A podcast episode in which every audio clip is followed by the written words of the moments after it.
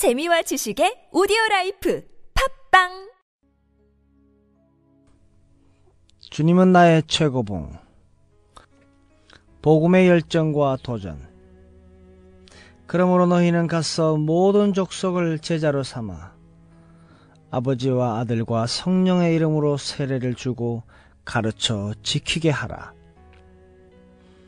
예수 그리스도는 가서 영혼을 구하라고 말씀하지 않고 가서 가르치라 말씀하셨습니다.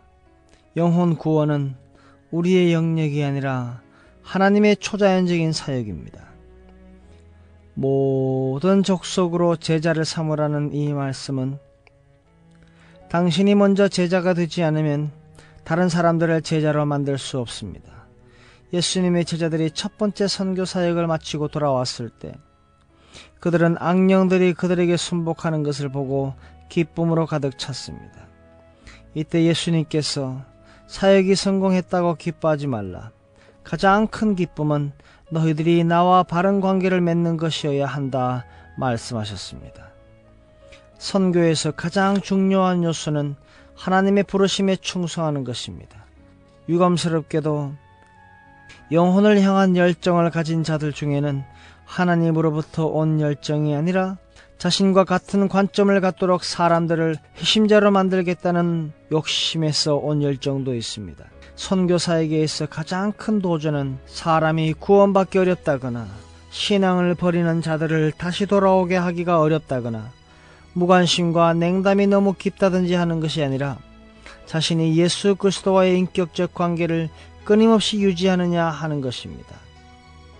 내가 능히 이 일을 할 줄 아느냐 마태복음 9장 28절에서 주님은 말씀하십니다.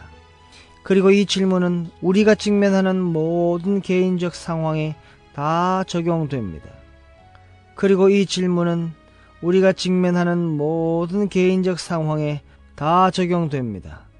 한 가지 위대한 도전은 나는 나의 부활하신 주님을 아는가 하는 것입니다. 주님의 내재하시는 성령의 능력을 아십니까? 예수 그리스도께서 말씀하신 것을 믿기 때문에 이 세상의 기준으로는 너무 어리석어 보이지만 하나님의 눈에는 충분히 지혜롭습니까?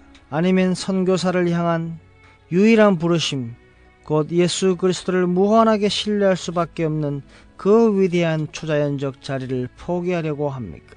만일 내가 다른 수단을 취한다면 나는 주님에 의해 마련된 모든 수단들을 다 저버리는 것입니다. 하늘과 땅의 권세를 내게 주셨으니 너희는 가라 말씀하셨습니다.